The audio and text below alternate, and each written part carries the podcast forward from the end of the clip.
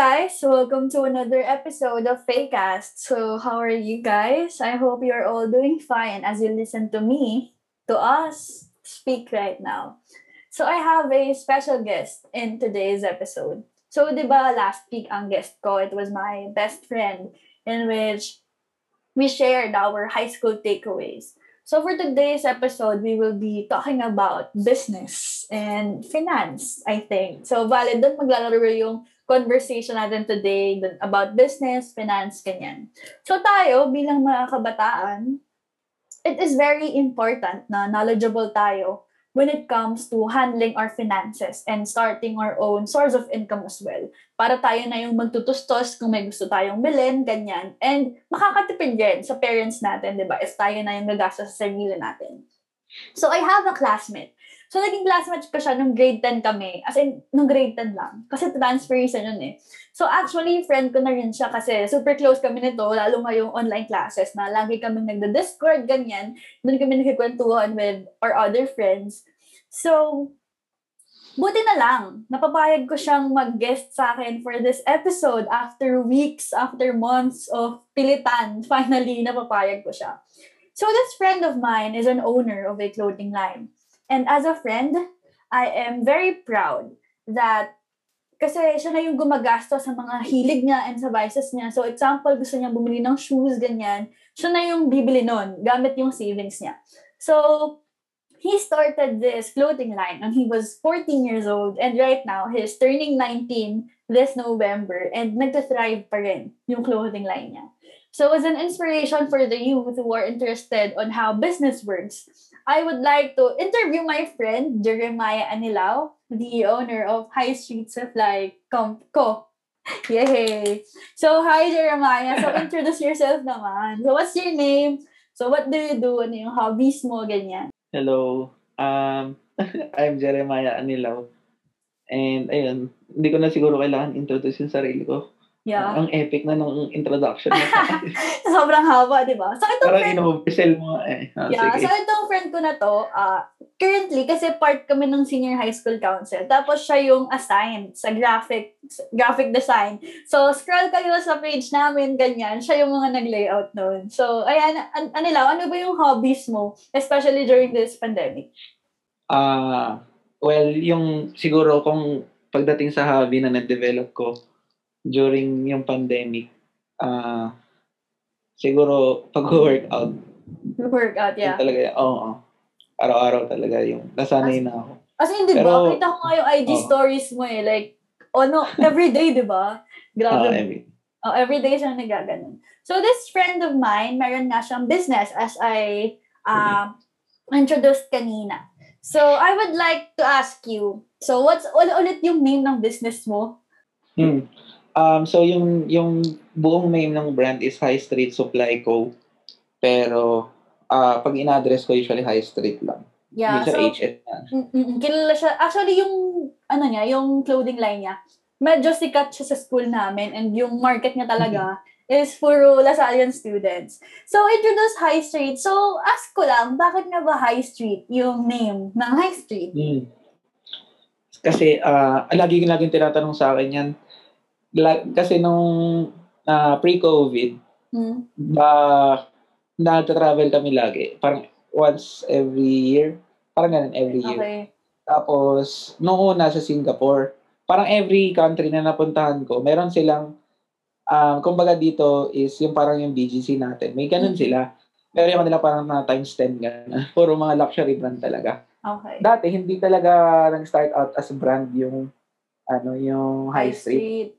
Parang ano ako nun dati, reseller ako. Nagre-resell pa rin naman ako ng sapatos. Pero dati talaga yung yun talaga yung main focus ng page is reselling dapat. Mm, okay. So parang pag dumadaan kami dun sa ganong area nung kunwari sa Singapore or sa Hong Kong, yun daw yung name is yung High Street or yung tinan mo yung BGC, Bonifacio High Street yung pangalan.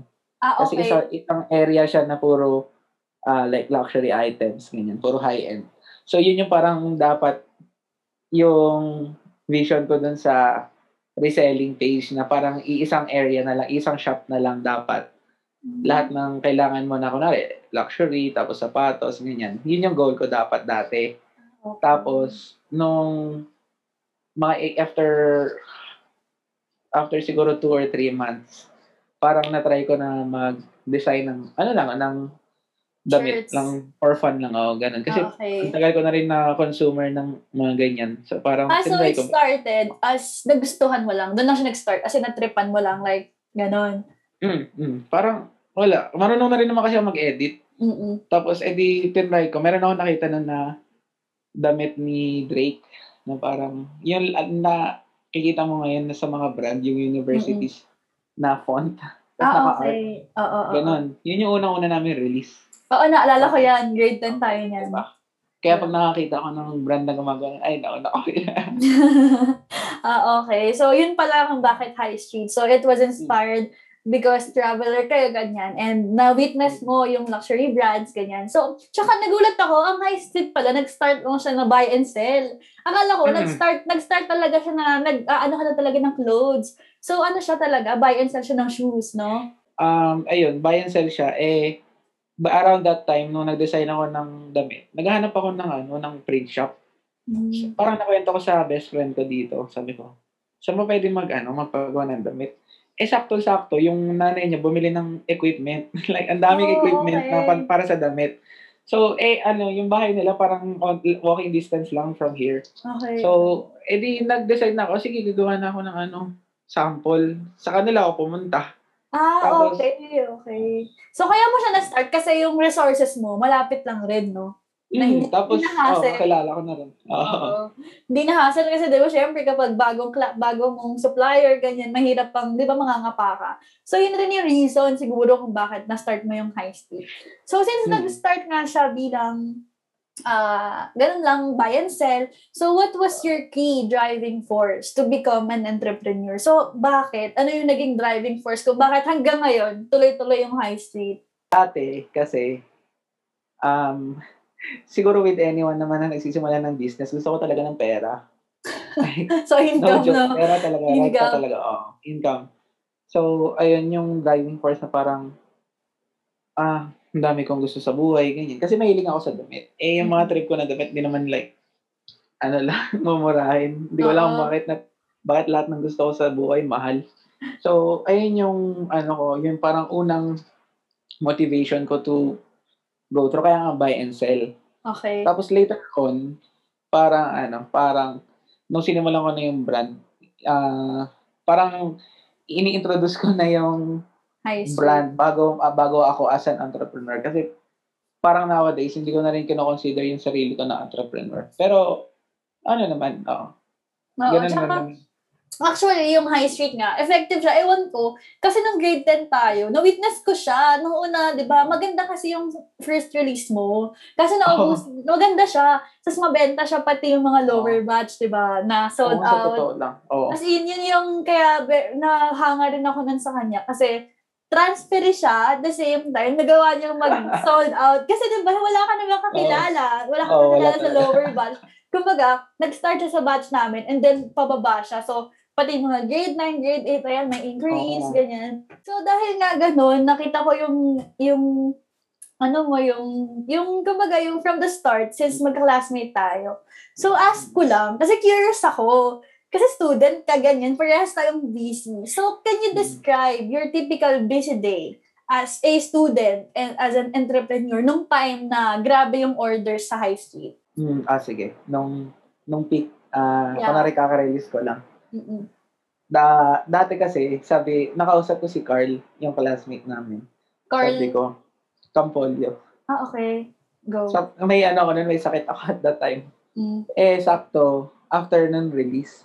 Tapos parang biniro niya ako. Kasi ever since nun, kaklase ko na siya, simula ako. Sabi niya, bakit tuwing naglalabas ka ng ano ng collection, nilalagnat ka? parang ganun. So, parang natawa ako na, parang oo nga, no?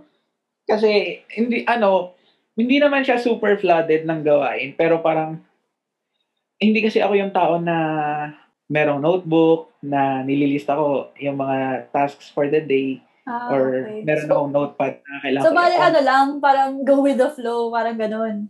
Hmm, Tapos mini-mental note ko lang lahat ng bagay. Oh, ang tal ang ano naman, mem- memorizing Oo, print. okay. memorizing print. Oh, go. Ah, So, kunwari, um, nung may pasok pa, Mm. magsisimula yung, syempre, araw, kunwari, nakapasok na ako ng school. Ah, minsan magbubukas ako ng, ng IG or Facebook, tapos kine-check ko kung may mga mag-message.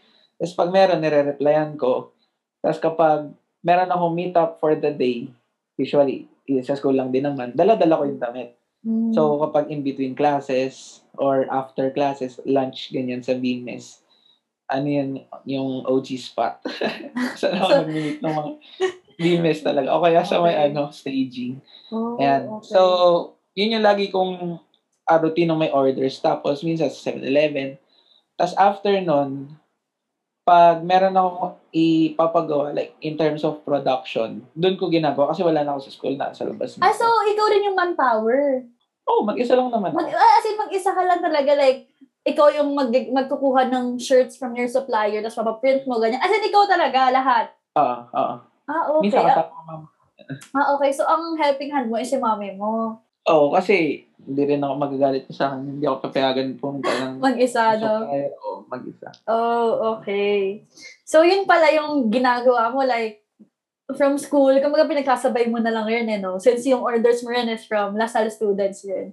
So, with that, I want to ask you, since hindi naman madali talagang mag ng business kasi nakakatamad, di ba? Tapos time-consuming, tapos busy ka kasi student ka. So, ask ko lang, what motivates you na magpatuloy? Na- narinig ko siya dati sa sa talk siguro or sa podcast. May kasi ako makinig sa mga ganyan. Parang go. cheesy pakinggan. Pero Oo. parang to pass the time lang. sabi, sabi niya dun sa talk, ah merong dalawang bagay na sa in life, merong two things na dapat tandaan or laging applicable sa kahit anong situation. Okay. Yung yung how and yung why. So with anything na gagawin mo or anything that you do, lagi mong i-consider yung how and yung why. So, kung hindi mo, kunwari, ito, starting a business, ang daming factors na naaaralin, yung kung meron kang location, anong pangalan, anong ganyan, ganyan, ganyan. Ang dami talagang Mhm. um, things na kailangan mo i-manage. Hindi talaga joke. Hindi mo alam kung paano, hindi mo alam yung how. Pero, if yung why mo is ah, solid talaga is um, nasa loob, nasa puso mo talaga yung why. Well, hindi, hindi mo na kailangan intindihin yung how Mhm. kung paano mo gagawin kasi ah, maghahanap ka talaga ng paraan kung It paano mo follow, magagawa. no? Susunod rin. Mm-mm. So, yun lang yung ever since kaya. Kaya siguro, hindi naman ako active na active sa business. Pero kasi napapansin mo, di ba? Hindi, hindi to shader. hindi to, Oo. wala akong pinapatamaan. Pero kasi most na nakikita kong business is like 2 to 3 months lang. Okay. Wala na. Oo nga. Baka Parang yung saglit why lang. nila, baka kasi yung why nila is meron akong gustong bilhin. Mm. So, pag start nila yung business, kumita sila, nabili na nila, wala na. Kasi At yun saka- lang naman yung Oo. Tsaka share ko rin yung input ko regarding doon. Kasi si yung father ko involved yun sa business, ganyan. Tapos nakita ko talaga na kapag nag-start ka ng business, dapat dedicated ka and yung passion mo nandun. Kasi tignan mo ikaw ah. Tignan mo ikaw, ang passion mo is damit, shoes, di ba? Mahilig ka sa clothes. At the same time, since yun yung passion mo, yung business mo, aligned doon. Di ba? Parang, Mm. kapag nag-start ka ng business, dapat passionate ka sa ginagawa mo and yun yung hilig mo. Siguro yun yung wala sa iba na 2 to 3 months lang na natin, nawawala na yung business nila. Diba? Oo, kaya dapat talaga. So, note yun sa mga listeners na if you want to start a business, dapat yung business mo aligned sa passion mo para tuloy-tuloy, di ba? Kagaya niya, ni Jeremiah, na since then, hilig niya talaga is clothes, ganyan. So, yung business niya is aligned doon. Kaya until now, nagta-thrive pa rin yung high street. Tapos parang, ayun, and ever since nun, hindi, hindi na talaga na wala sa akin yung why and how. Yung, yung, yung concept na yun. Tapos, yun din, add ko lang yung sa sinabi mo, dapat passionate ka. Mm-mm. Medyo, ano na ngayon yung, dati favorite kong sabihin yan, yung passion, ganyan, passionate ako eh. Mm-mm. Parang ngayon, parang ang, ano na lang, parang binabato-bato na lang yung word na, na passion, ganyan, passionate, without, ano, actually knowing kung ano yun. Mm-mm. Kasi parang um, iba talaga yung yung pag napa, mapapansin mo naman sa tao yun compassionate talaga siya sa ginagawa niya. Eh. Kapag True. Kunwari if you can't talk about yung interest mo or yung passion mo for an hour or two straight na hindi ka na umuulit ng sasabihin or nauubusan, Mm-mm. eh di hindi ka passionate. Kasi kung, kung passionate ka talaga every waking moment talaga ng ng buhay mo, ganyan, hindi mawawala yung like, isang interaction or nakakita ka ng damit. Parang na-amaze ka kasi, ay, parang yung mga nakikita ko, like, sa nakikita ko sa damit, pag yung iba nakita, ay, ganda ng design. nakikita ko yung zipper kung saan nakalagay ko, ano yung ginamit na. So, sa'yo, Na mas, mas tela, focus siya ganun. dun sa details, di ba? Parang ganon. Oo, parang ganun. Wow, okay. So, ganun pala. So, as for High Street, since ang latest release mo, di ba yung tote bag? Di ba, Ah. bumili, ako noon. Meron ka nun eh. Oo, so yun yung latest release mo. So, ask ko lang, how do you generate new ideas? Paano ka nag-generate since busy ka, di ba? So, how do you generate new ideas? Ano yung inspiration mo and such? Yun, tulad ng sinabi ko kanina, parang araw-araw meron ka nakikita or ganyan na interaction. Oh, okay, so, rin- so ikaw, ang inspirations mo is yung mga nakikita mo, yung mga nagustuhan mo rin sa internet. Oo. recently, Ah, nat okay. ngayon natutunan ko na na magbuo ng Pinterest board. Ay, Kasi meron. dati, Okay, oo, favorite ko mag-browse sa Pinterest. Mm-mm. Pero hindi ako nagsisave ng pin. So, pag kinlose ko yung browser, parang pag may nangalala ko, oh, hindi ko na mabalikan. Eh, ngayon, nagte-take up na rin ako ng mga ibang creative job. Kailangan na nila ng makakita ng inspo board, ganyan. So, na medyo naging habit ko na rin bumuo ng Pinterest board. Kaya, doon naiipon yung, ano, yung ideas, tsaka yung, yung inspirations. Oo, okay. Tsaka di ba ngayon mayroon kang ina-applyan, if I'm not mistaken, di ba? Ah, sa Aura. Nag-apply Ayun. akong video editor. Okay, okay. So, yun pala.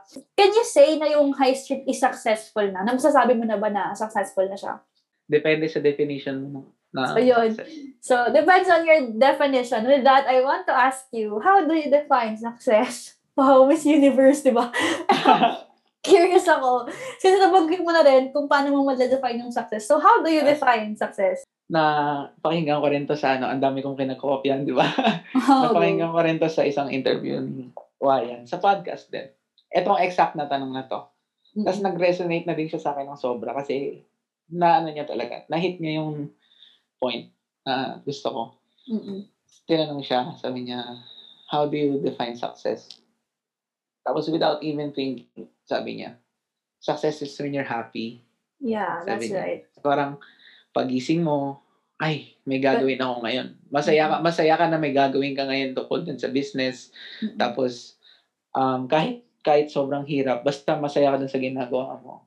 Successful ka na. Kahit hindi ka kumikita or kahit maliit Basta, ang kita mo. Parang, kung may, basta kasi gusto mo yung ginagawa mo. Yun, no? Oo.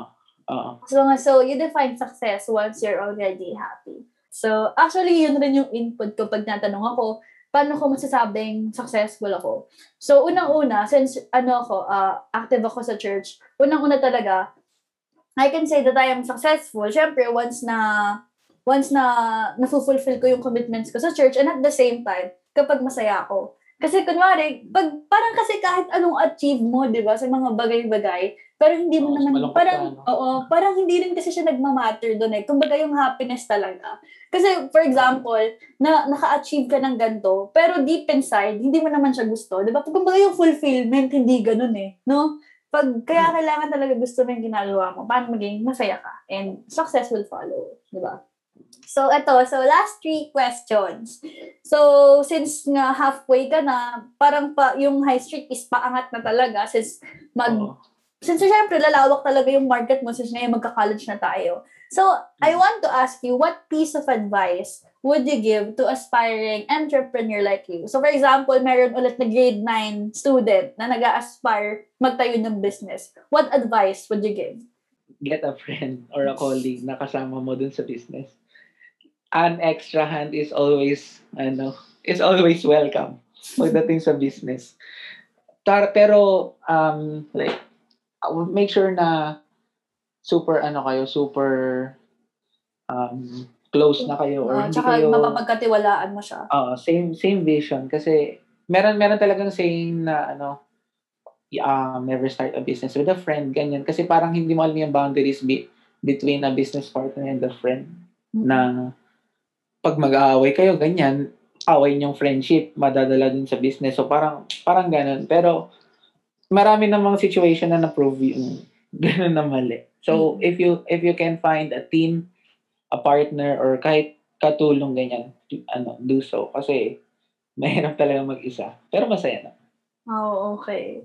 So yun, so for aspiring, di ba, business owners na mga magsa-start pa lang sa high school, high schoolers, kanyan. So get a helping hand. So it's always welcome. So second, ito, ito yung sabi mong gusto mong tanong eh, nung minessage ko sa'yo yung, uh, yung set of questions. So if you had the chance to start your career over again, so if pabalik ka ng grade 9 Jeremiah, what would you do differently? Uh, if I had if I had the chance to start my career over again, I would pay myself.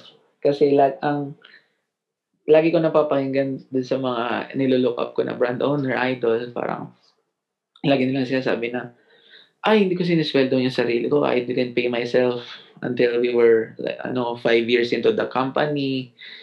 Hindi ko, hindi, hindi ako kumukuha for myself. Lahat binabalik ko sa puhunan. Mm-mm. Ginawa ko yun kasi yun yung narinig ko sa kanila. Kaya nga, ano, masasabi ko na rin siguro na I've matured a lot pagdating dun sa business saka sa brand. Kasi nag-realign, ay parang nag-adjust ako ng vision.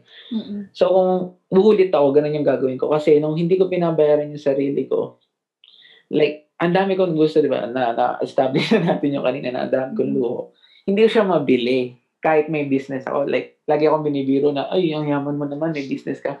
When in reality, sobrang broke ko talaga kasi nakabili ko lang lahat ng pera. Mayaman yung business. Ako hindi.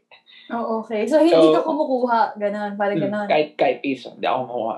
So, du- kumukuha lang kapag naka-commission ako, ganyan. So, nag-result yun into, nung medyo nag, nag-hit yung pandemic, nung um, na-stuck ako with yung puhunan, ang ending, ang nangyari, ang dami kong ginastos for myself. Kinuha ko dun sa, ano, dun sa puhunan. So, Kasi parang, after years of nagtitipid ako, oh, after years na hindi ko minabarin yung sarili ko, napansin ko na, ay, may pera pala ako. So, ang nangyari is, medyo naubos ko yung, hindi naman naubos, pero medyo nabawasan ko yung puhunan ko ng marami kasi Ah, okay. ah bumili ako ng mga gamit, ganyan. So, so, so ngayon kasi since nasa bahay ka lang, nagalaw mo talaga siya, yung, yung capital, para sa luho, ganon. napapansin eh, oh, ang bilis kasi nung production, hindi ko na, na hindi ko na naisip na, ay, may gusto kong sapatos, ganyan. Hindi. Eh ngayon, wala ginagawa halos. No, okay. So, Ayun. if you had the So, chance to start over, susweldohan mo yung sarili mo. No? Hmm, kahit Er- ano lang. I-rewardan mo. Para lang may sense of na-rewardan mo yung sarili mo ganun. Parang ganon. Oo, para, para lang, like, pagdating ko na rin, diet, sa diet, may mga cheat meal, cheat meal, di ba? Kasi, Oo, yeah. para hindi, para mapigilan mo yung sarili mo mag-binge eat. Mm-mm. So, parang ganun, same concept lang na, ah, kunwari, may nakita kang t-shirt, or, or kahit nga siguro, ano lang eh, mamon lang, ganun. Parang, Mm-mm.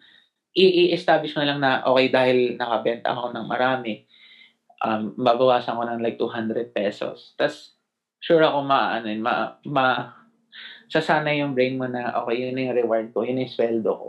So, dapat talaga, may percentage ka, no? So, yun yung, ano mo, Oo. may percentage ka talaga. Oo. So, ayun. So, note rin yun sa mga nakikinig. So, mag, don't forget na rewardan mo yung sarili mo. Mm. So, last question. What would you say are the top three skills needed to be as a as an entrepreneur? So, ano yung tingin mong top three na skills na dapat meron ng isang entrepreneur? Lalo sa ganitong age na very competitive yung market, di ba? Kasi ang daming kasalputan, ganyan. Oo. Dami, grabe. Oo. So, Ah, number one, ah, siguro, at the top of the list is grit. Ah, hindi ko alam kung pare sila ng perseverance, pero grit is parang ganun nga na great, yeah. parang being able to power through anything. Kasi, parang ano lang, parang sa, kung sa everyday life, na ikaw lang mag-isa sa daily tasks mo, may mga struggles na, ano pa kaya yung, ayan, meron kang company or meron kang business na sinastart, ang daming, ang dami mong iimpentihin on top of your own responsibilities. So, dapat talaga, ano ka, tough mentally and physically, ganyan. Kasi marami talagang, marami ka talagang dadaanan. Hindi, hindi pwedeng wala. So, ayun, number one is Great. grit. Ah. Number two would probably, would probably be, ano, passion din. Kasi, me- medyo vague yeah. yung definition ng passion. Pero, pag, pa, magigets mo naman yan kapag nandun ka nandun sa Mm-mm. point na, ayan nga, you're running a brand. Kasi, yung pag-run ko ng high street, inu- inuuna ko siya i-consider na brand bago business.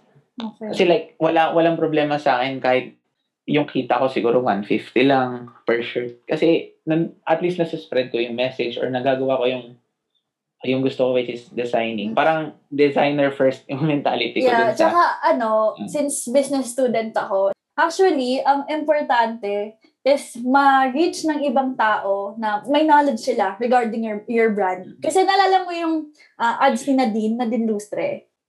Oh. Yung Oppo, alala mo yun? Yung sumasayaw siya, tapos marami.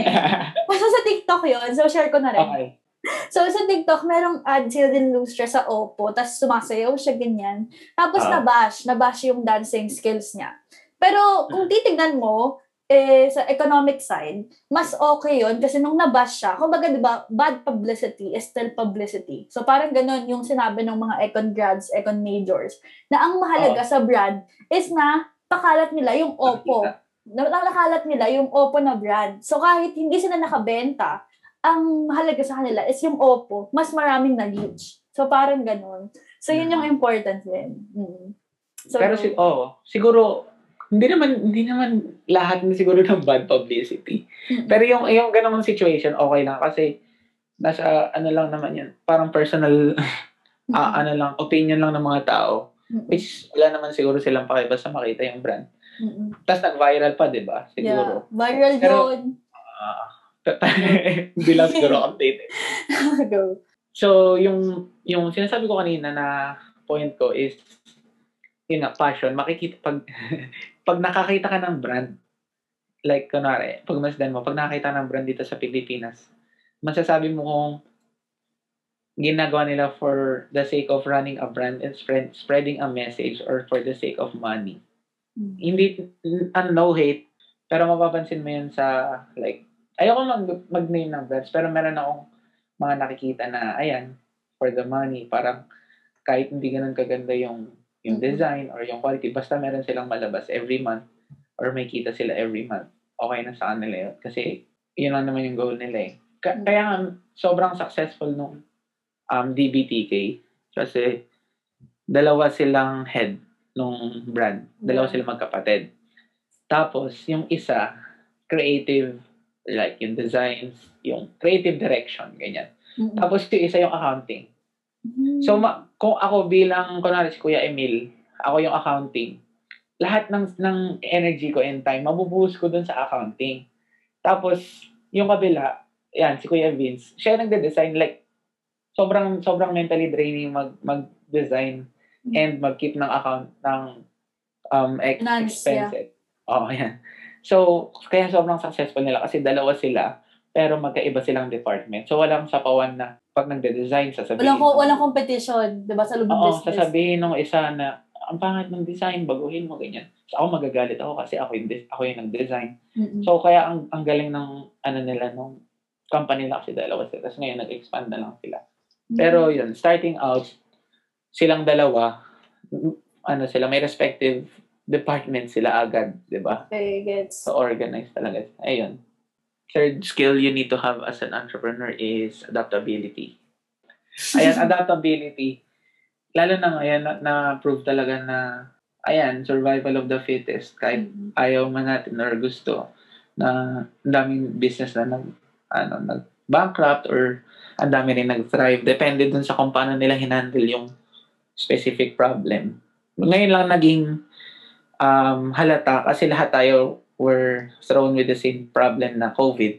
Hmm. Pero kahit pre-COVID pa, yung mga, lalo na yung mga big corporation, araw-araw yan merong pinagdadaanan na deficit or may challenges na hindi mo nakikita like behind the scenes.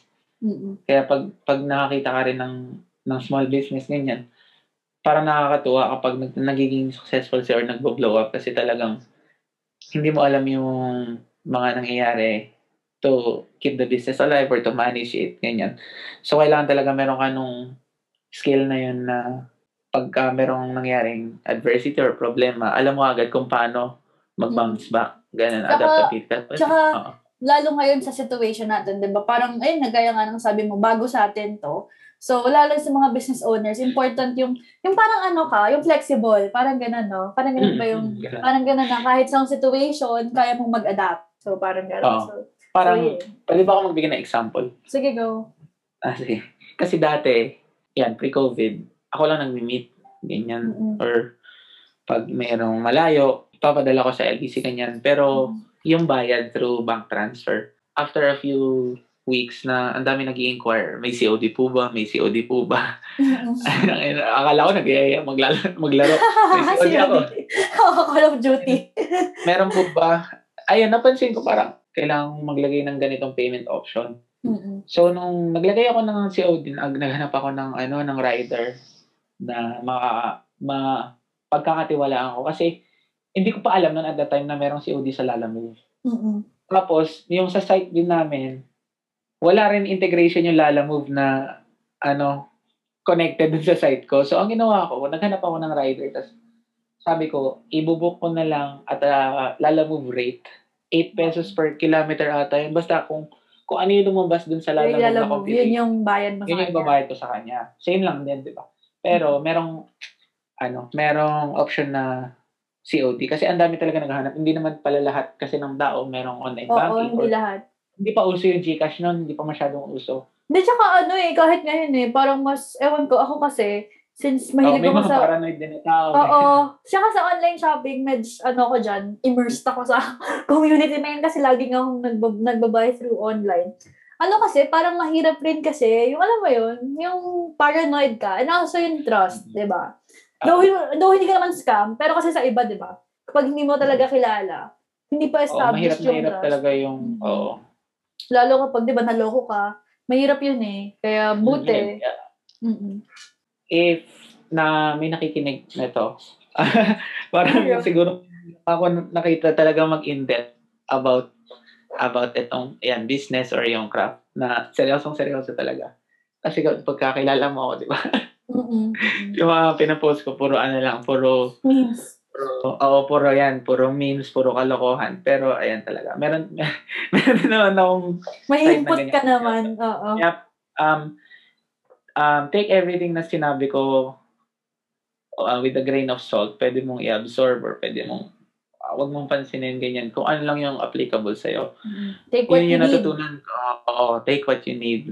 Leave what you don't need. Ganyan. Mm. Yun yung natutunan ko sa pakikinig ng sobrang daming um, Wow. podcast. Kasi meron ding, um, dati hindi ko naniniwala na may toxic positivity. Mm-mm. Kasi dati, ano talaga ako, super, ayan, gising araw-araw, tapos lagari, business, ganyan. Pero meron talaga, pagka, ngayon ko lang na napansin nung nakapag-reflect-reflect na ako ngayong lockdown, ganyan. Oo. There is such a thing as toxic positivity. So, kung effective sa'yo yun, parang sa akin, like, ginagawa ko sa akin yun na kahit ano talaga mangyari, um, look at the bright side. Pero, it might not work on you. So, yun lang naman. Just, ah ayun, take what you need. Sa mga sinabi ko, sinabi namin. Yeah. So, ayun. So, yun yung input ng isang, ah, di ba, business owner na teenager, di ba? Council. So, yun yung in- input namin. And also, this our talk, ano to ah, experience namin as a youth na Hmm, ah, mahilig sa business or may business. So, hindi kami professional, disclaimer. So, ito lahat to based on our experience. And I hope you guys, you guys learned a thing or two sa pinag-usapan namin ni Boss Jeremiah. Eh. So, Hey. so, ayun guys. So, thank you so much, Jeremiah, for being my guest. So, Thank next you. time, next time nakababawi. So, thank you guys. Ah, sige. see you. See you, see you. So, there you go, guys. My talk with my friend Jeremiah Anila, who was a business owner at such an early age. So, I guess this concludes my episode for today. So, bye, guys. See you on my next one. God bless. God bless.